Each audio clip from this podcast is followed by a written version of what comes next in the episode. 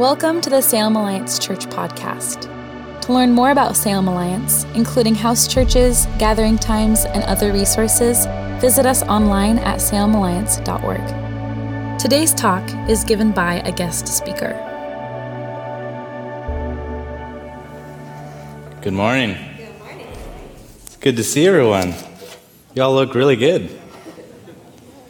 Well, hey, what a gift is it to see and see what God's doing in people like Julian's life. Um, I get the pleasure of seeing Julian's life at RTI as a student.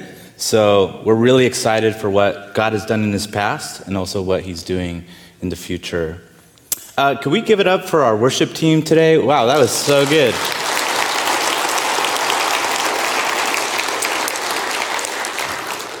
Yeah, who needs caffeine when you got IPG leading, right? Well, as you guys know, we've been going through our sermon series, Kingdom Come. And we've been framing this uh, concept with this acronym known as AIM, which is Allegiance, Integration, and Mission. In the past few weeks, we've been going through the parables, specifically in Matthew 13, which is what we'll do today. But first, let me introduce myself. My name is Efren Perdomo. I'm the RTI Student Development Director. I know it's a long title, but uh, so I work with RTI students. Uh, one of the new things about my job, though, is I am a part of the preaching team. So you'll get to see me a little bit more often. I don't know how you would take that, if you like that or not, but. So uh, last time I preached, this was around, I want to say August, like the end of August. Um, a couple things have changed. One, I'm on staff. And second, I didn't have this glowing mustache on my face. So, so those of you who didn't remember me, um, it's the first time I've ever had to worry about the mic hitting my whiskers. So, new thing. Well, like I said, many of you don't know me, so let me tell you a little bit about myself. Um, this is my year to turn 29, which in many ways is both a reflective year of leaving my 20s and also entering into my 30s, full adulthood. Uh, last service, everyone laughed because, well, they're a little bit, it's a little bit of an older crowd. and I don't mean that in a bad way. And I know many of you, maybe even in this service, like Steve Dangarin, who's my boss, are saying, man, if I could just be your age. He says that to me every single time. I say this to our RTI students as well, so it's kind of a cyclical thing going on there. So, for those of you who are older, why don't you think back to that time in that year? And for those of you who are younger, why don't you listen to what you have to look forward to? As I think about my 20s, I often admire and reminisce at the blossoming of my creativity, my ambition, my vision of who I imagine I would become. To illustrate this, I would like to show a picture of myself. It's a little pixelated, but why don't you show that? Look at that. There's so many things wrong with this photo. One, I this purple sweater that's super bright, the hat's barely on my head, and this amazing sword that I'm holding. Um, for those of you who don't know, I used to be a part of a LARPing community. Can't explain that now. You'd have to look that up on Google. Well, look at that. Youthful Efren, so fierce, full of life, ready to take on the world. When this picture was taken, I had so many things I thought I would be a famous punk musician, Muay Thai kickboxer, graphic designer, army ranger, knight leader of the Black Spire Kingdom. It's another LARPing term for those in the room. Now, it might not be so obvious. I didn't become any of those things. And to some degree, I have mixed feelings about that. Uh, some things I'm glad I didn't do, and some things I really miss. My guess is I'm not alone in this feeling. And for a lot of us, we recognize through the years, reality just tends to hit us in the face with disappointment, failed expectations, and the hard knocks of life, thus slowing down our youthful zeal. In many ways, this brings about grief a melancholic posture towards our future. We find it hard to dream again. And as we grow older, we're afraid to dream, unwilling to move outside our comfort zone, and in all reality, go into a process of feeling insignificant. Often this progresses throughout the stages in life. You start to look in the mirror. I'm 30, now I'm 40, 50, 60, 80. We start to lose our athleticism, memory, our keen sense of fashion, ability to be hip, which Brian Condello knows all about.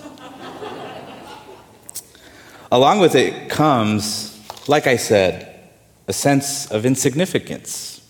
You don't need me anymore. God doesn't need me anymore. And often we become despondent to God's invitation to dream with Him again. And possibly more important, God's invitation to partner with Him in kingdom work. In this message, my hope is that we would grasp how the nature of God's kingdom actually adds significance, not only to our work, but our place in life and location. I believe even in this short parable of the leaven, Jesus is intuitively pulling all of us from all stages of life and situations to partner with him in his kingdom work, kingdom expansion. So, if you would, would you turn to Matthew uh, chapter 13, and we'll start in verse 33. Uh, just a note, I am reading out of the ESV, and that's what's up there on the screen. Usually we use the NLT, but there's particular reasons why I'm using the ESV for just this verse. So just, just so you guys are aware. So, verse 33 He told them another parable. The kingdom of heaven is like leaven that a woman took and hid in three measures of flour till it was all leavened. All these things Jesus said to the crowds in parables. Indeed, he said nothing to them without a parable. This was to fulfill what was spoken by the prophet. I will open my mouth in parables. I will utter what has been hidden since the foundation of the world. This is the word of the Lord. In this text, although small, we see three clear characteristics of Jesus' kingdom.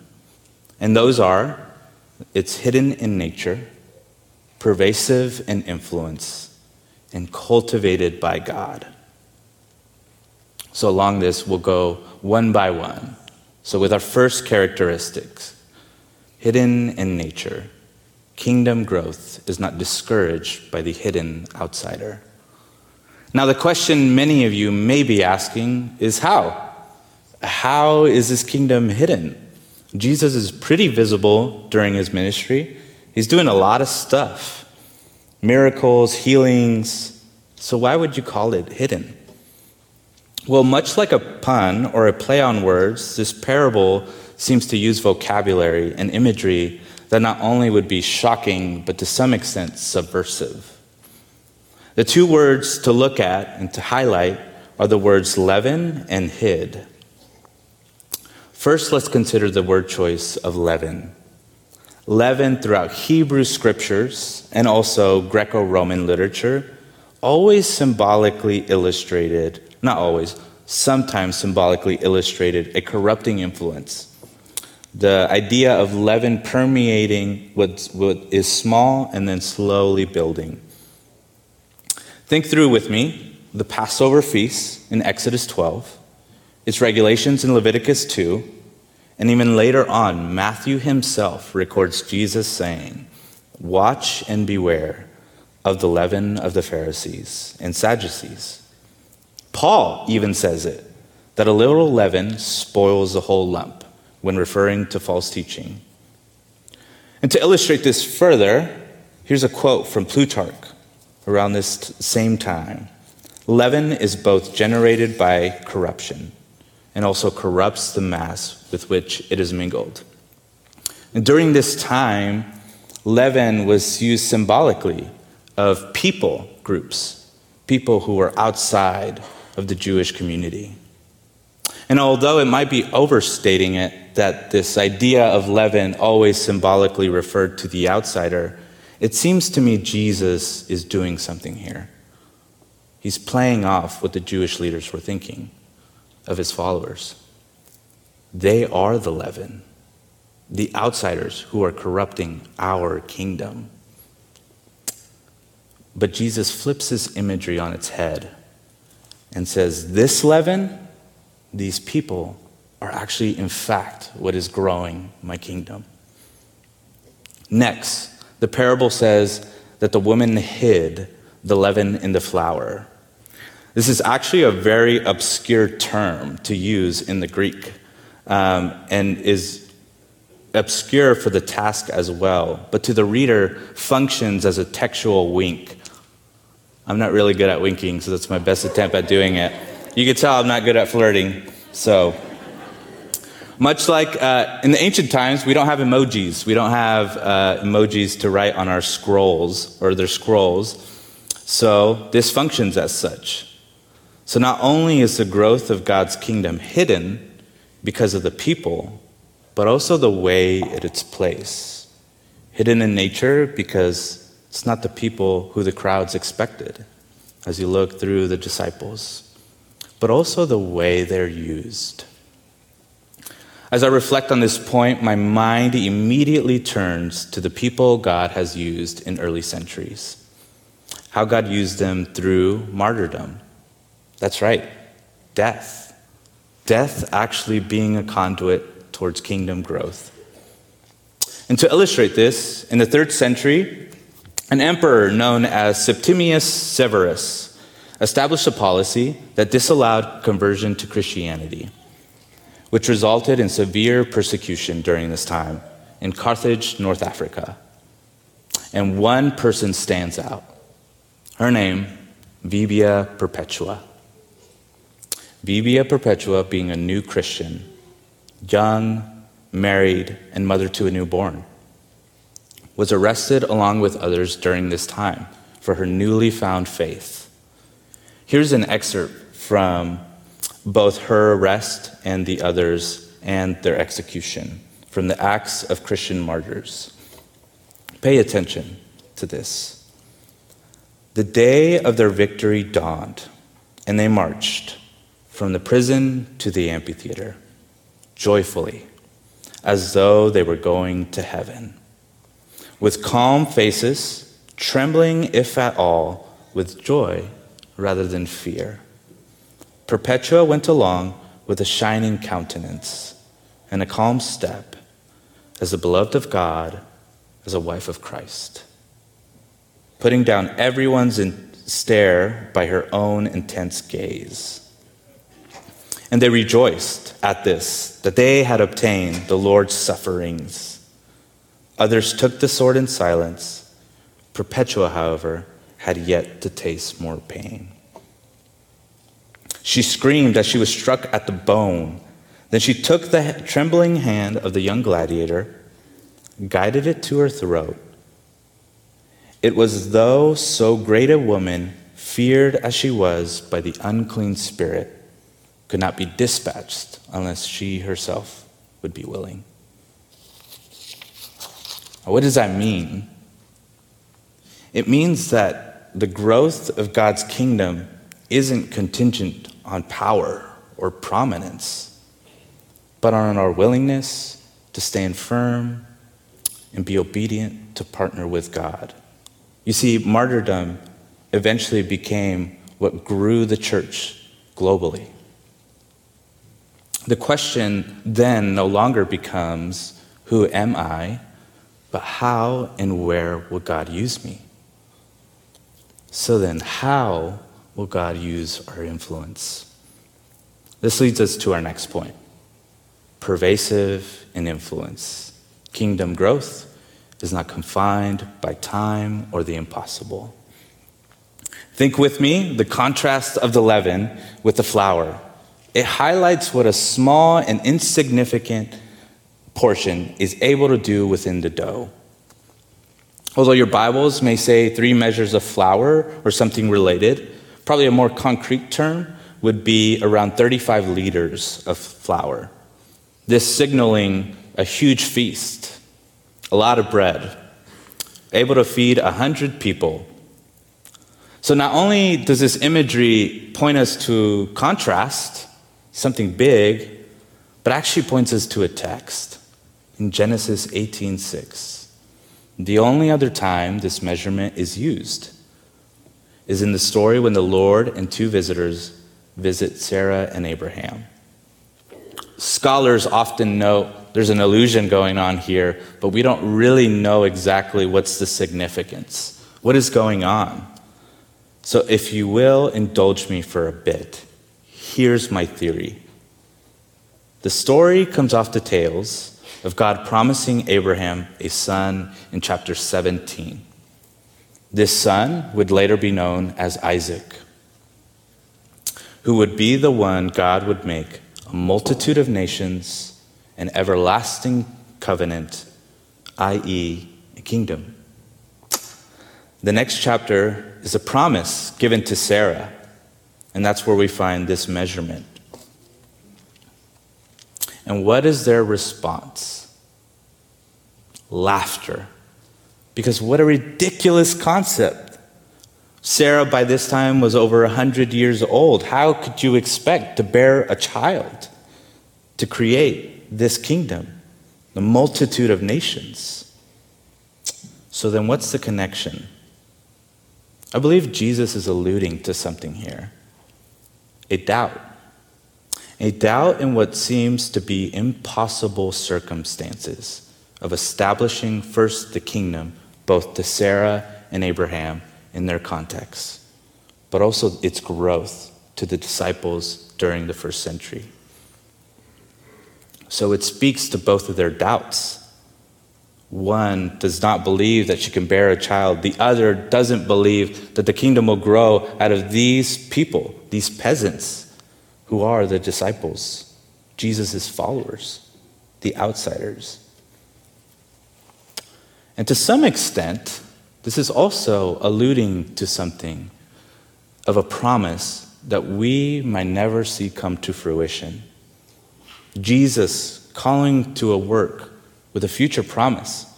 First, a future promise of a multitude of nations that Abraham and Sarah never saw during their life, and also for us, a growth in, or disciples, a growth in the kingdom that would go globally, that they may never see its full fruit in its time.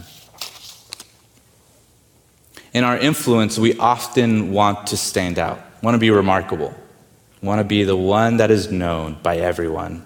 We change the world. Yet in God's kingdom, it seems that our influence actually doesn't need to stand out and isn't actually quick.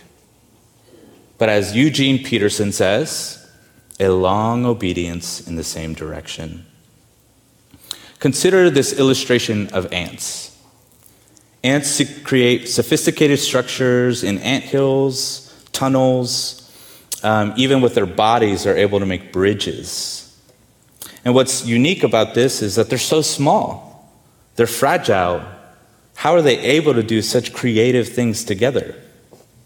Works better than my team, as some would say. And each one's work is viewed as a whole, not individually. Now, pause. I know many of you may be saying, I don't like your analogy. I want to be different. I want to be unique. And maybe that's more my generation or, or what have you. But I, I myself come from a music scene where we all want to be the black sheep, we all want to stand out.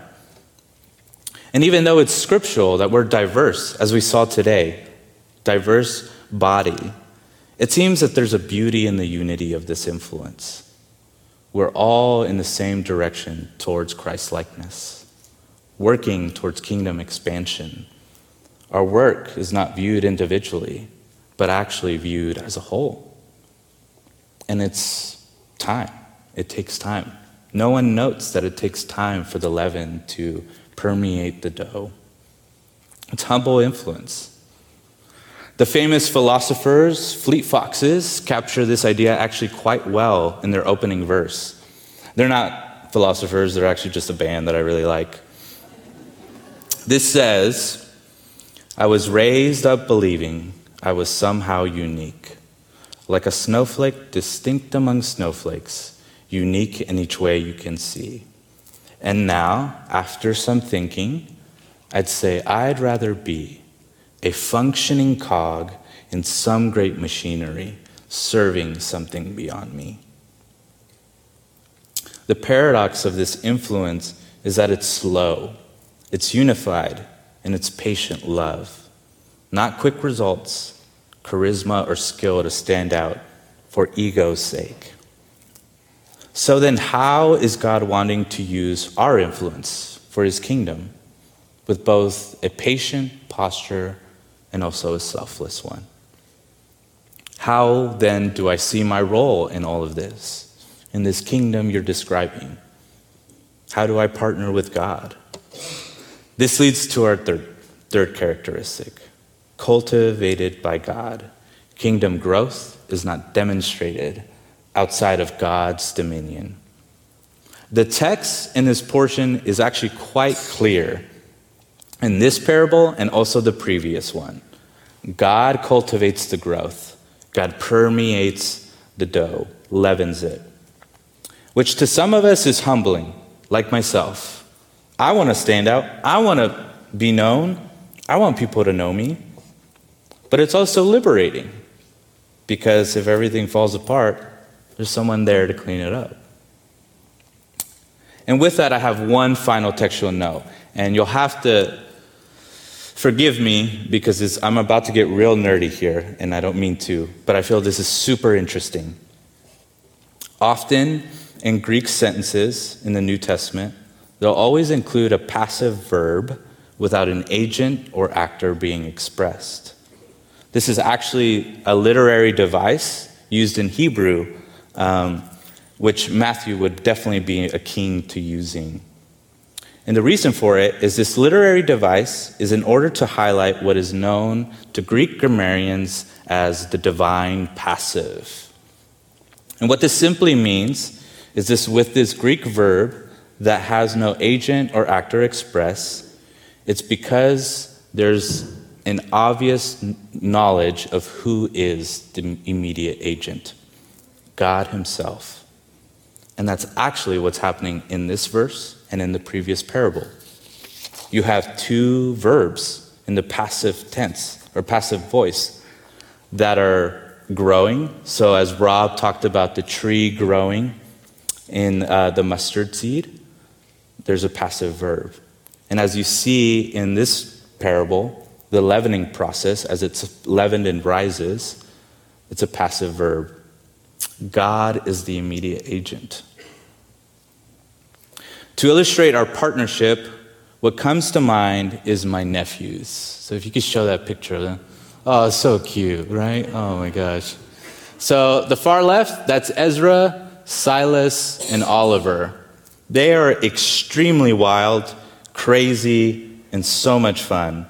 One of the things they love to do is grab my car keys and throw it out in the middle of nowhere so that I have to find it. It's the most annoying thing, but it's so funny, and I almost give them kudos for it because it's they're hilarious. One of the things I think about is how they love to help. They love cleaning dishes, making breakfast, baking, cleaning, woodworking projects, even. This is a picture of uh, Ezra and Silas helping my sister in law make icing. As you can tell, they're a big help, right? Just licking the icing off there. And now, if all the parents in the room are honest, and even the grandparents or uncles and aunts, we know that they often add more work than help when they help us. Yet we find pleasure and delight in working with them through the mess. One, because they're cute, another, because it bonds us together. One of the beautiful moments one gets to see is when they actually transition from making more work to actually helping. And I really believe that as a parent lovingly includes their child, so does God partner with us in his kingdom work. God expects our hiccups, our messes, but also delights in the process when we actually help. And He's right there to clean our messes and work alongside us. What this means is our partnership is merely a delight of the Father. It's not a necessity. He doesn't need us. But it's also an invitation to grow with Him together, to build a bond So then, where is the place that God is already at work that He's inviting you to partner with Him?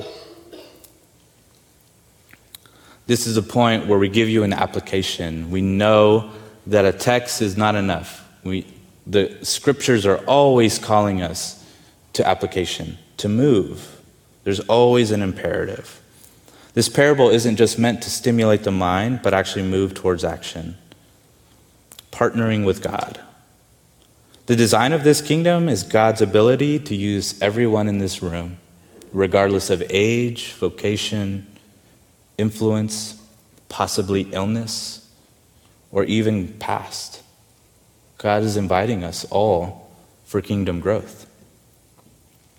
Kingdom cultivation demands the obedience of its citizens, not prominence.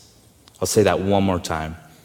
Kingdom cultivation demands the obedience of its citizens, not prominence. And as much as God has invited us, we must center ourselves to invite Him. And like any discipline, you begin with prayer.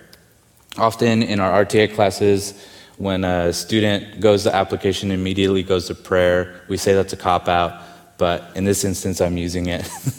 um, but we only say that because every, every application could be turned into prayer. So, uh, as we're going through this, I want to give you some prayer prompts because we love prayer prompts here at Salem Alliance.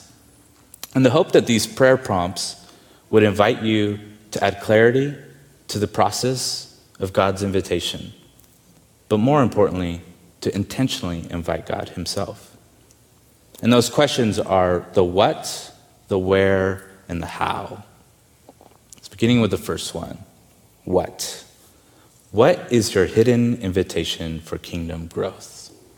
What is the thing that I cannot see that you see the potential of bearing fruit?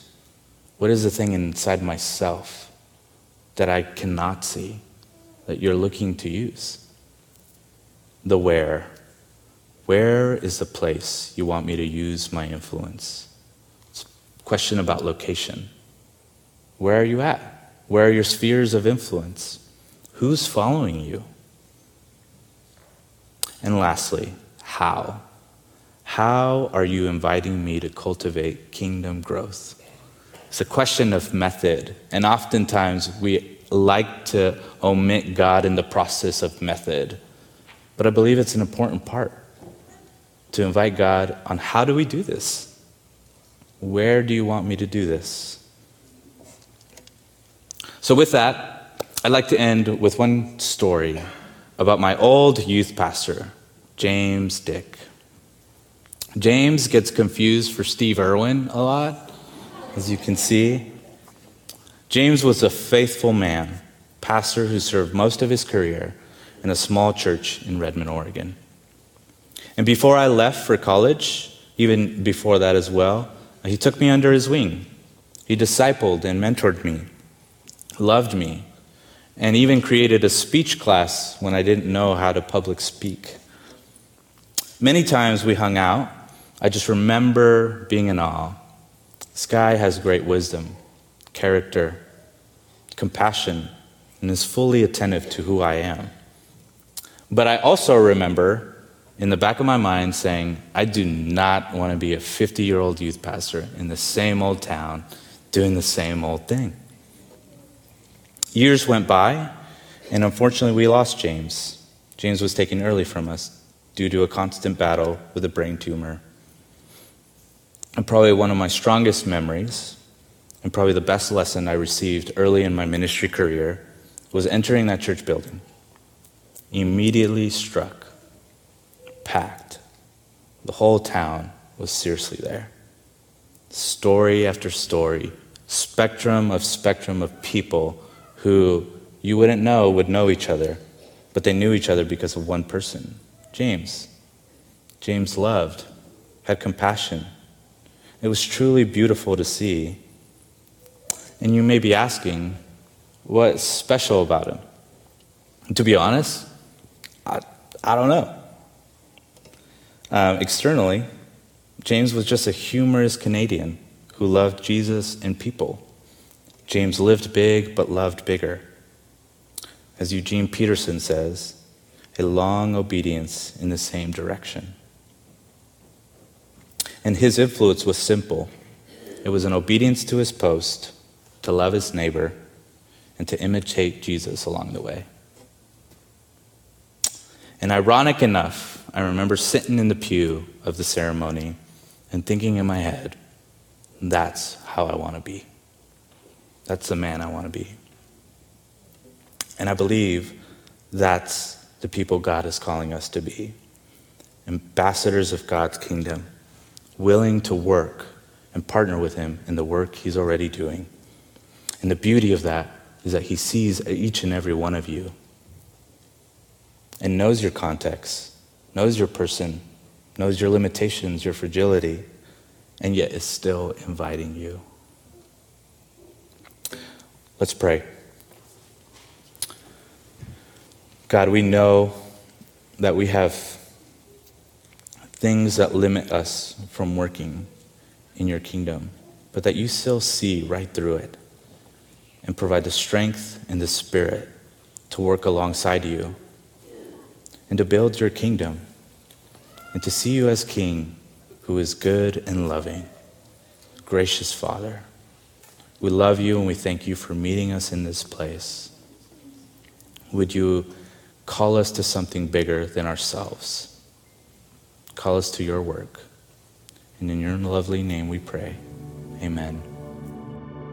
Thanks for listening to the Salem Alliance podcast. We hope you have been challenged and inspired.